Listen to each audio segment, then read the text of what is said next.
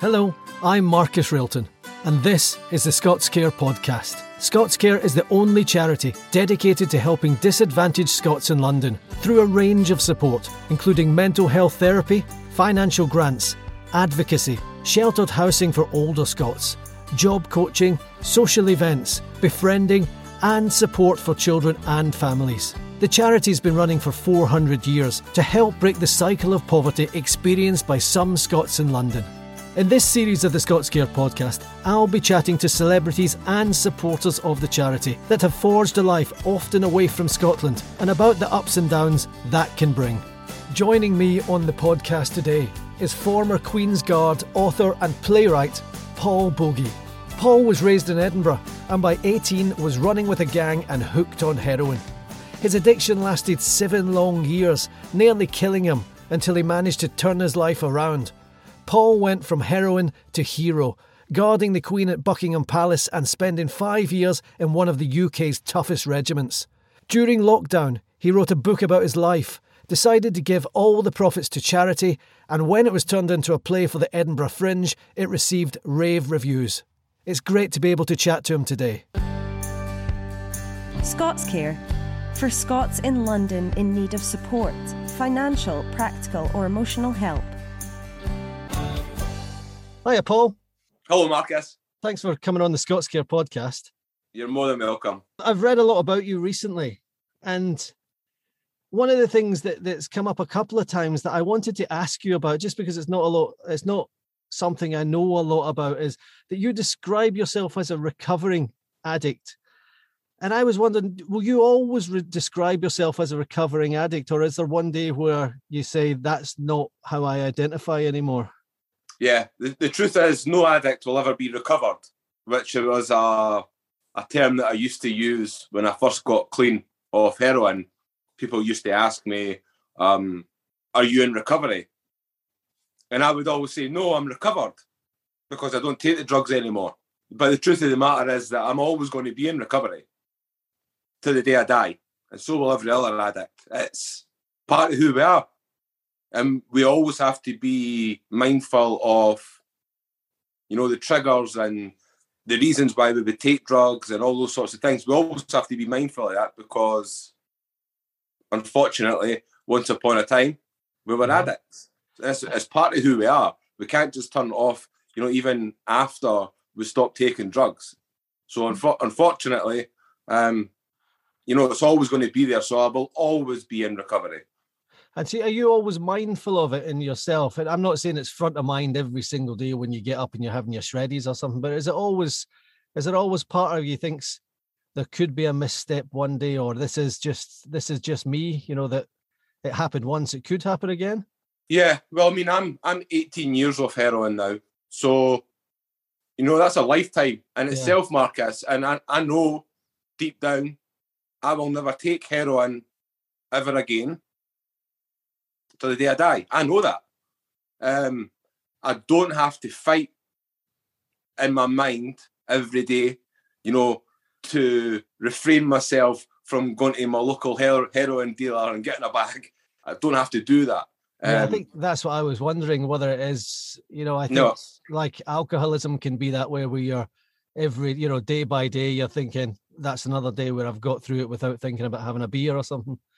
No, and it's and it's just no, it's not like that for me. Um, obviously, everybody's different, but it's not like that for me. I talk about heroin every single day on social media. Every single day, I'm doing live videos with people. Um, I talk a lot on my own as well, and I am discussing my life, how I stopped, and that's a continued thing where I'm always the word heroin is always coming up. I'm always reliving moments in my life to try and help other people understand how I stopped. So even things like that, they're not a trigger for me in the yeah. sense that when I'm when I'm thinking about a time past when I used to take heroin and it felt amazing. When I when I'm discussing and telling people about that, it's not a trigger for me to think, oh, you know, in my mind I'm reliving those moments and how amazing would it be to go and get a bag of heroin right now because you, you you've got these memories of when it was amazing. Um, you know, it's just not like that. Um, heroin nearly destroyed my life.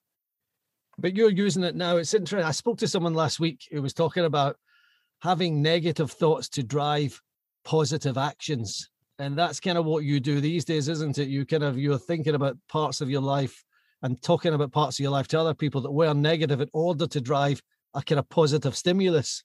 Yeah, well, my, the, the life that I've led, the way that I feel about it now is all the crap that I went through hasn't been for nothing.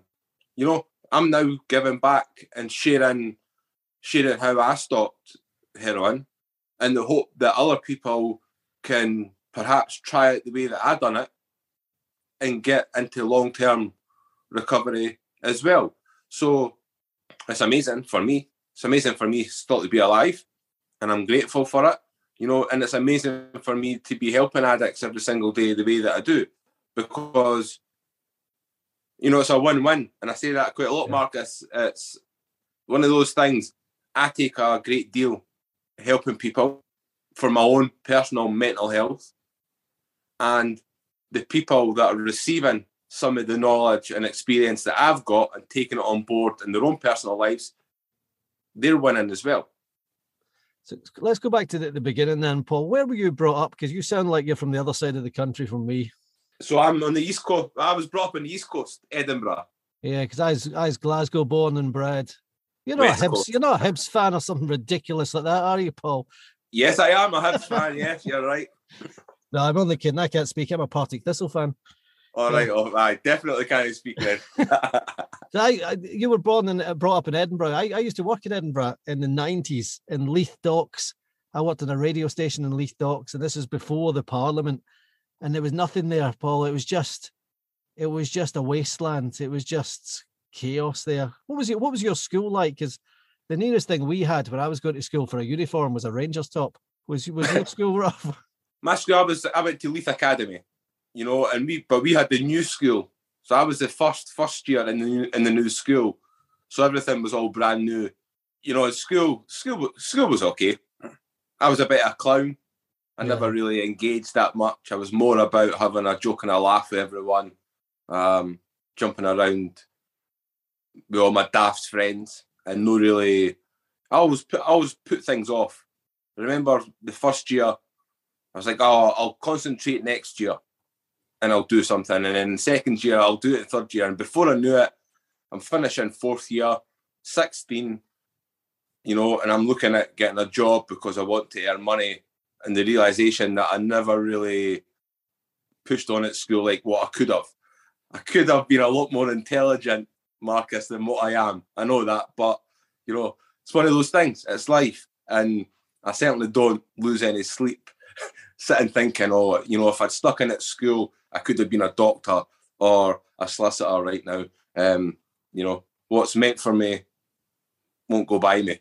It's tough though, isn't it? I, I have this discussion with my boy, my older boy, who's 13, and I kind of watch school slip by him a lot, you know, and I'm saying you got to stick in, you got to stop getting the detentions, you got to stop shouting out in class. And what I'm happy about now for kids, eh, when I look at the support network he has around him, he's got, you know, football clubs, judo clubs, boxing clubs, and I don't think we had that. I mean, I'm slightly older than you, but we never had that when I was growing up as part of my school.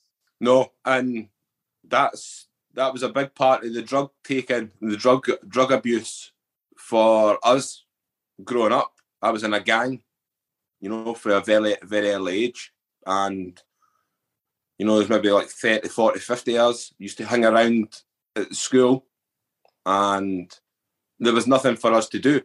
The age, the ages within the gang, you know, there's some eight year olds and there's some 25 year olds. So, and it was a whole array of different ages and we all mm. just used to hang around. But you know, these older guys, who some of them are alcoholics, you know, they they were able to go to the shop and buy bottles of Mary Merrydown, bottles of Buckfast, vodka, cans of lager, and they would bring it to, within the within the gang. So we all had access to it very easily. Scots Care. Helping to break the cycle of deprivation for Scots in London was there gateway drugs like alcohol or cannabis before heroin then? Yeah, so th- these drugs were always on the scene for primary school age. There was alcohol all the time, um, cannabis is all the time, um, glue sniffing, gas sniffing. There was pills on the on the scene I never touched. For me personally, I didn't like drinking alcohol. Um, I done it because everybody else was doing it, but I didn't like the feeling. Um, I smoked cannabis, didn't like the feeling, but again, I'm doing it because everybody else is doing it. You know, so and people talk about gateway drugs, and it can be the case. For me, it wasn't Hmm. at all. For me, it was it was different, and for all my friends who ended up lost on that drug, um, it wasn't a gateway. It was lack of education, and this is this is the thing. For you know, my mum and dad told me heroin kills. Schools told me that heroin kills. So I had this belief growing up that heroin kills.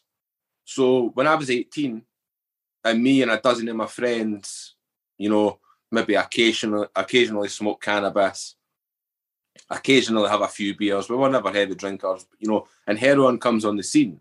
And obviously everybody was different. The reasons why I would start to take heroin in the first place. I was very naive. I'm chasing the dragon. Yeah, I read that that you never injected you, and, and No. therefore I read that you said you were you were of the mind that you probably couldn't get addicted when you were 18, you know, because you weren't injecting. No, we used to joke about it and laugh about it in the car on our way to get heroin. With my friends, sadly, they've passed away because of their drug abuse. But we used to laugh in the car, looking at each other and saying, You'll get addicted first. Paul, you'll get addicted first. It'll definitely be you. And I'd be like, No, it's going to be you. And we used to joke and laugh about it. Totally naive and to think because there wasn't a belt, a spoon, on a needle, and we wanted to put in, we wanted injecting it, we couldn't get addicted. And how wrong we were.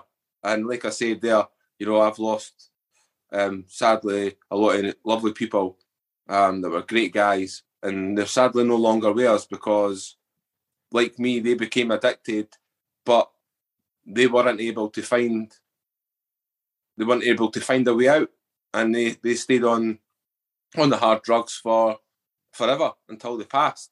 Now you, know, you it- spent seven years until you were 25, but you were also working at the same time. So you were holding down a job and earning cash, which I presume you used the cash to buy buy heroin. And you were functional. So it wasn't like you were just non-functional lying around. No, it was the first two years I worked full time, suited and booted. You know, I worked in a big office in Edinburgh. I'll no, na- I'll not say the name of the company. It is out there, but I'm not going to say it. Um, you know, and I was going with a bag of heroin in my sock with my folded up tinfoil. You know, I was a mailroom attendant, so my job was to deliver mail, and I just used to go into the toilets and the, and the, the toilets with my tinfoil and sit and chase a dragon on the cubicle. And I used to be questioned, and I'd say, "Oh, it's my sinuses. I've got hay fever. I've not been sleeping very well." Excuses, and it used to work. You know, and people would notice. You know, and over time, of course, physically, heroin starts to take its toll. Mentally, it also starts to take its toll, and there does become a point where I'm no longer able to function. I'm crying all the time. I'm angry all the time you know, and and obviously I, I couldn't hold down my job, but I'd done it for two years, so I, I certainly was functioning, and my parents never knew. Yeah. Other than the people that I was taking heroin with, nobody knew. Um, you know, you could pass it off as just smoking cannabis. I think what I found really interesting is that you said that you tried to get off it. So you obviously had, you know, a will to get off it and you wanted to get off it and you tried. Am I right saying 13 times to go cold turkey? And I, I was wondering when I was reading this, at any point, Paul, did you think, oh, do you know what? It would just be easier to succumb to the drugs. Yeah, and th- those those thirteen times, um, a few of those times were not through choice, Marcus. That was through drug dealers in Edinburgh getting busted, and, me no being able to get the drug.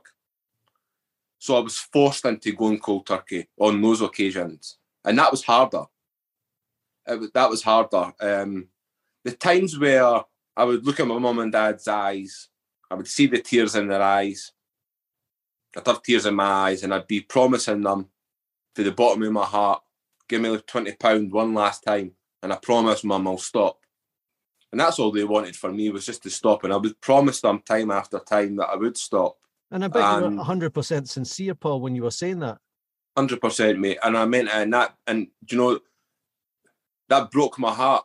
And what it done was when I was unable, when I was unable to stop after promising my mum that I would, that made things worse. It made that it made me want to take heroin even more to forget about what I was putting my mum through. You know, to be to be straight and have to live with the guilt, the embarrassment, and the shame that I've put on my family. That wasn't that wasn't an option for me. I couldn't cope with that. So heroin was my was my friend. So I knew that heroin would take those feelings away. So it, it sort of delved me deeper. And as things went on, the more times I promised, the more twenty pounds I got and never stopped. It just made me go into a much darker world, and and you give up. Yeah.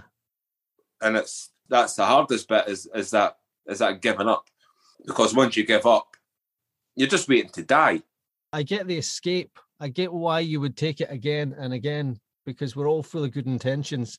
And then you just think, oh, do you know what? If it's not heroin, it's just a few more beers to numb it a bit or just take the edge off. I, I get it. I think the interesting thing is that what you found to get yourself out of it was a kind of non-traditional method. You went and you did a course that wasn't this really fascinated me. That wasn't to do with kicking it.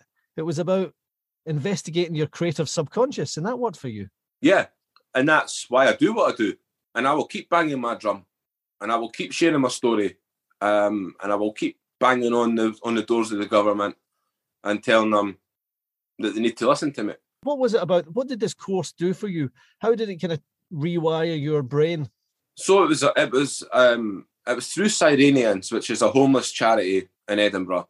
Um, I was accepted onto the course, and on the fourth week of that course, there was a American psychologist guy called Lou Tice who was going to teach us about the power of the mind.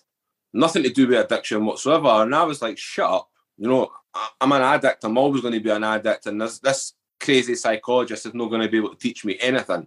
Um, it's not going to be as easy as, oh, the power of the mind, uh, you know, to decide to stop and that'll be it. Because that's not going to work. So I was very negative minded about it. But I went to the course and I sat and I listened to the guy talking about self talk um, the way that I portray myself in the mirror, the way that I think about myself on a daily basis, the subconscious mind, the creative subconscious mind, and and all these things. And it was crazy because initially I didn't take it on board, or I believed that I didn't take it on board because I never stopped straight away. I went back to drugs, and you know it was a, a couple of months later, and um, the 14th of May, 18 years ago, and I woke up in the morning. You know, I'm I'm an eight eight stone skeleton. My ribs are showing. I look in the mirror and you know I've got the black circles. I'm all white and gaunt. I look like a skeleton. I look in the mirror, and I felt that something was different, and I couldn't quite pinpoint what it was. And then uh, everything made sense. What this guy, what this psychologist was telling me about it being a choice, and who has the power to make the choices in my life. Whereas I was I was always of the belief that it was up to my parents and my brothers and the government or the doctor or it's always somebody else's job to decide what's right for me or what I should or shouldn't do. And I always had that belief and the realization in that mirror when I looked at myself square in the eyes, said, Don't fucking ask for heroin ever again because you're never getting it. That was me asking myself, what do I want in life? And in a split second, I was able to answer straight away without even having to think about it. Because all I wanted back then in life was not to be a heroin addict. So in the mirror, when I asked myself the question and I got the instant answer and I got the goosebumps the size of golf balls and I realized I've done it. And it was as quick and instant as that. I knew, mm. you know, cold turkey hasn't even set in yet. It's in the pipeline. I can feel that I'm not well and I've only got an hour or two before I'm in shit state. Um, and I knew that time, you know, I'm never going to touch that drug ever again. I can't tell my parents because they'll not believe me. Yes. I can't tell everyone because I've relapsed so many times that they're just going to say, yeah, this is just going to be another one of those occasions. He'll go back on it in a few days. Um, but I knew myself. And that was all because I learnt about me. I learnt about who I was and the realization that it is my choice what I do in life, not anybody else's. And this is what this Lou Tice character was telling me. It's, it's my choice. It's up to me to decide what I want. So I will decide not to be a heroin addict. I will decide to get better. I will decide to get extremely fit. I will decide to get a job. I will get a car back. I will get a flat. I will get a girlfriend. I will do something in my life. Turned out to be the Scots Guards. Could have been absolutely anything. Scots Care. Supporting Scots away from home in London. Your life at this point must have been devoid of structure, devoid of discipline. And even with this kind of epiphany that you have, strong minded epiphany, you could have said, Do you know what? I'll get back on the straight and narrow. I'll get a job in the library. I'll get a job in Sainsbury's. But you joined the Scots Guards. I mean, that's you. How did you adapt physically and mentally to from where you were to one of the toughest regiments in the world?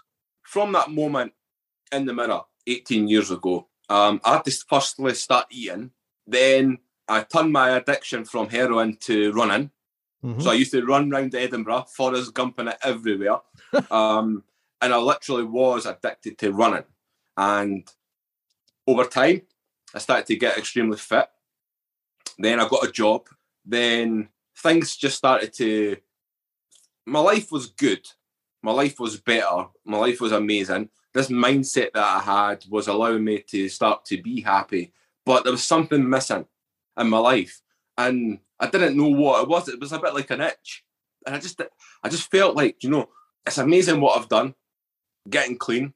My family are proud of me. My friends are proud of me. People that didn't even know me are proud of me for getting clean.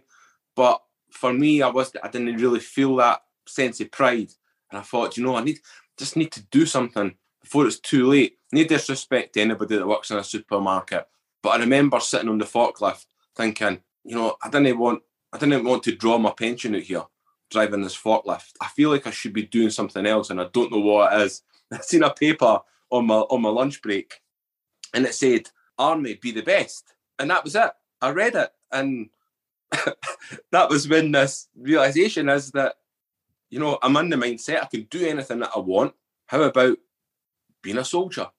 Yeah, because you were 30 at this 30 at this point, weren't you?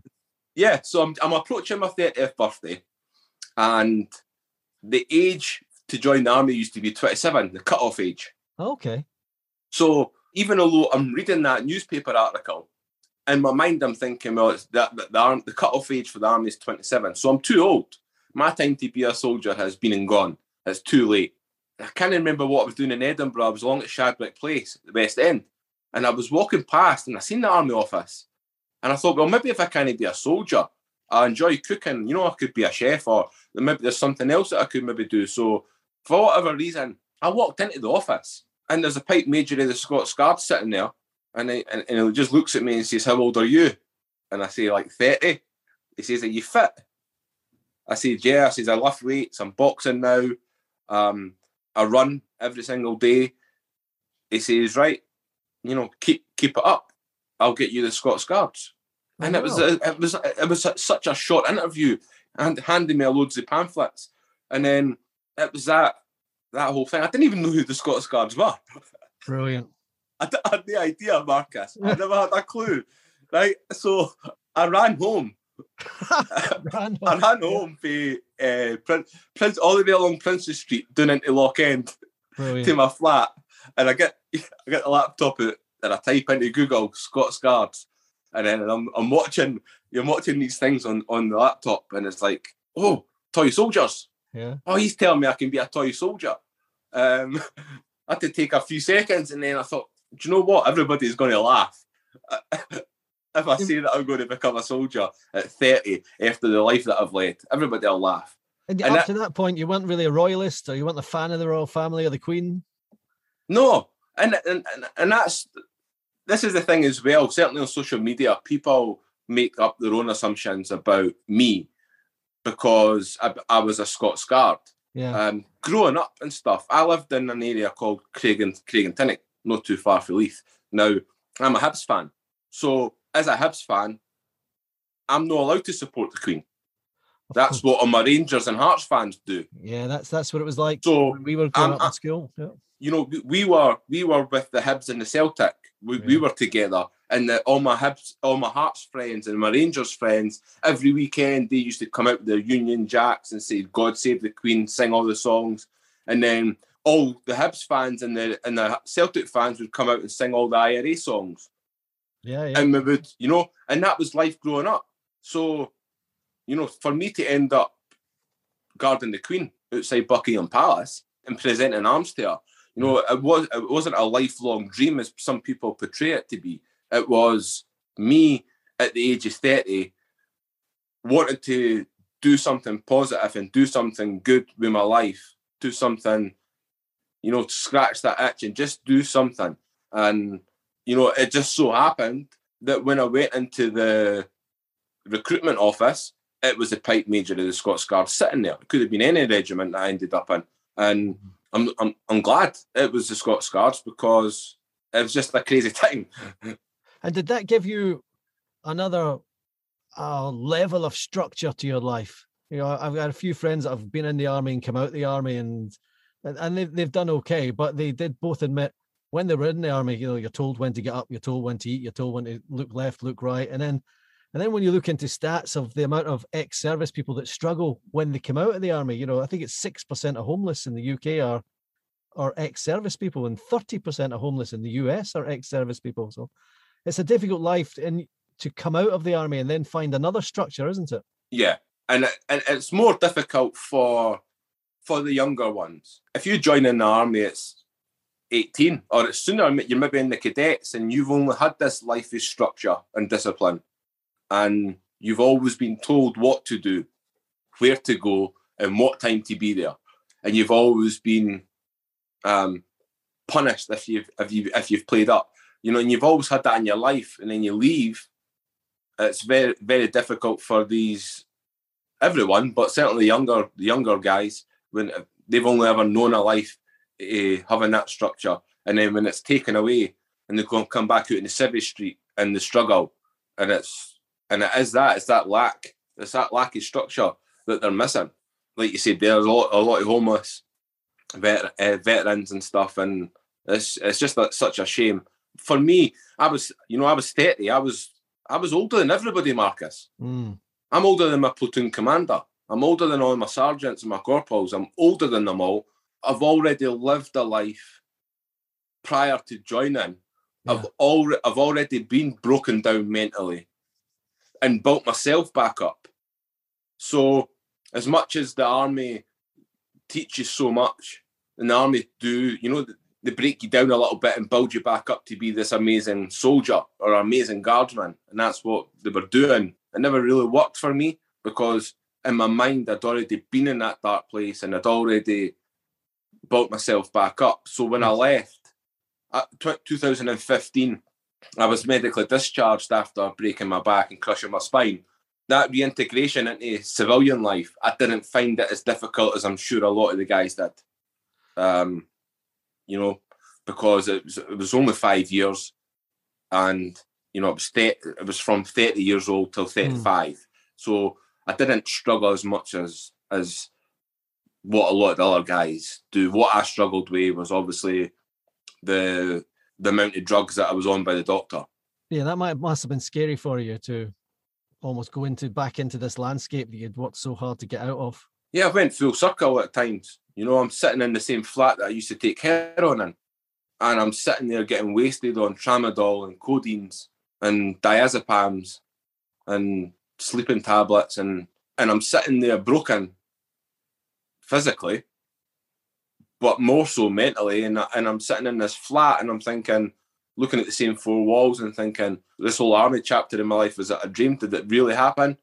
Sitting wallowing in self pity and just becoming really bitter with the world because of what had happened. My military career was ended through no fault of my own. Um, and I believed that I was being punished because I was a heroin addict earlier, earlier on in life. And I remember I used to sit and think that that's what's happening now. I'm just being punished. It's like they've dangled a dangled a carrot for me, and and now I'm paying the price for all my drug use early on in life. So how did you get off that again? Was it more positive visualization to? Uh, and what happens with you? I, I presume you still have back issues. Then would you just live in pain with your back? Yeah, so I just live in the pain now. Um, what happened is I wrote a book. I was I've been writing the book for a whole a long long parts of my rehabilitation. A drug counsellor once said, you know, you should write down how you feel. So I done that, and then I wrote a little bit when I was in the army in Canada. Um, some exercises. I used to sit with my notepad and pen and write bits about my life. And then at the beginning of lockdown, you know, I'm I'm on all these tablets. I'm smoking a lot of cannabis. I am bitter, wallowing in self pity. My wife comes in and says, you know, we're going to. There's this virus. You're not going to be able to go out. so I was like, oh, it might be a couple of weeks. Then what will I do? I said, you know what? I might just, I might just finish this book once and for all and just write it. So I dug out all the paper and I sat for three days and three nights writing the book. And an amazing thing happened, Marcus, where um, I am sitting writing about the time in the mirror 18 years ago. Yeah. About Lou Tice, this crazy American psychologist teaching me about the subconscious and the creative subconscious and self talk. And I'm writing about this. A light bulb went off again in my mind where I'm sitting and I'm thinking, what the hell are you doing? What are you actually doing? You're letting everybody else, you're letting all these spinal specialists tell you that you have to be on drugs for the rest of your life and that you have to accept it. All the military doctors, all the civilian doctors are all telling you you're on drugs, you're on drugs, and you've accepted it. So I was like, shame on you. You, you know better. There's one, you know, you're not going to know what it's going to be like unless you try and stop. So when I finished the book, I decided I'm going to come off all my meds, come off all the cannabis, and see how my back, how I can cope with the back pain. And I just tapered off slowly and just every day just reducing a little bit less, a little bit less. You know, went through the whole withdrawals, went through all the the mind problems that that come with breaking an addiction, but in a very strong mindset through re-educating myself whilst I was writing the book, um, and realizing it's up to me ask yourself the question, what do you want? Boom. Didn't want to be a drug addict. I never used the word heroin because obviously I'm, you know, 18 years ago it was heroin. There it was, I didn't want to be a drug addict. So I put things in place and, I, you know, and I just kept chipping away and I come off and I realised that we having a crushed spine, I'm in physical pain anyway. You know, I'm getting all these copious amounts of drugs for the doctors my back's still sore. So didn't make sense? When I stopped the drugs, my back was still sore. So you know, initially I, I was angry. I was angry. No, I wasn't even angry at the doctors. I was angry at myself. I was like, "You've yeah. just spent you you've just spent five years of your life taking all these drugs, and the truth of the matter is, that you didn't need as many of those drugs as probably what you thought you did or what you were told you did. And only through gauging yourself have you have you realised that you didn't need all these drugs. You didn't need any of them. I'm two years and six months drug free. Um, and that's amazing. It's amazing for me because I totally believed that I was going to end up an opiate addict for the rest of my life again and I've done it again for a second time. Writing and, the book must have given you a fabulous sense of worth because it got loads of good reviews, heroin to hero, and it got turned into uh, a play at the Edinburgh Festival. And every review I read about it, it is fantastic. This is a great thing. I mean, does it give you a, a sense of worth? Do you feel pleased about this? Yeah. So when I, when I when I finished the book, and I'm, I'm and I'm thinking about publishing it, and I'm thinking about my family and I'm thinking about what people will think. You know, some of the things that I speak about in the book are quite deep. I'm brutally honest with the words that I speak and the words that I write. So I was sitting thinking, you know, what am I going to do? And then I was like, right, I'm going to publish it, but what I want to do is I want to give all the profits to homelessness in Scotland. It was strange because as soon as I had that thought, it made sense. Yeah. I didn't know that thought even existed. I've only been homeless very briefly, sofa surfing, sleeping in stairwells all day, sleeping in the car. I've never had it. I never had it hard. But when I was, I was actually sitting listening to Tom Walker, and it was um, "Leave a Light On," sitting listening to that song, yeah. and I was sitting listening to it, and I'm and I'm sitting with the book, looking over, and what am I going to do? Publish the book. What now? Then what? Why don't you give all the money away to homelessness in Scotland and help some of these people out there that are not getting helped? So it made sense. As soon as I thought about it, boom, that's what I'm doing. You know, and it's truth is my family were the best pleased because, you know, I'm just I'm giving away all this money and it's what over thirteen thousand pounds now oh, that I've raised.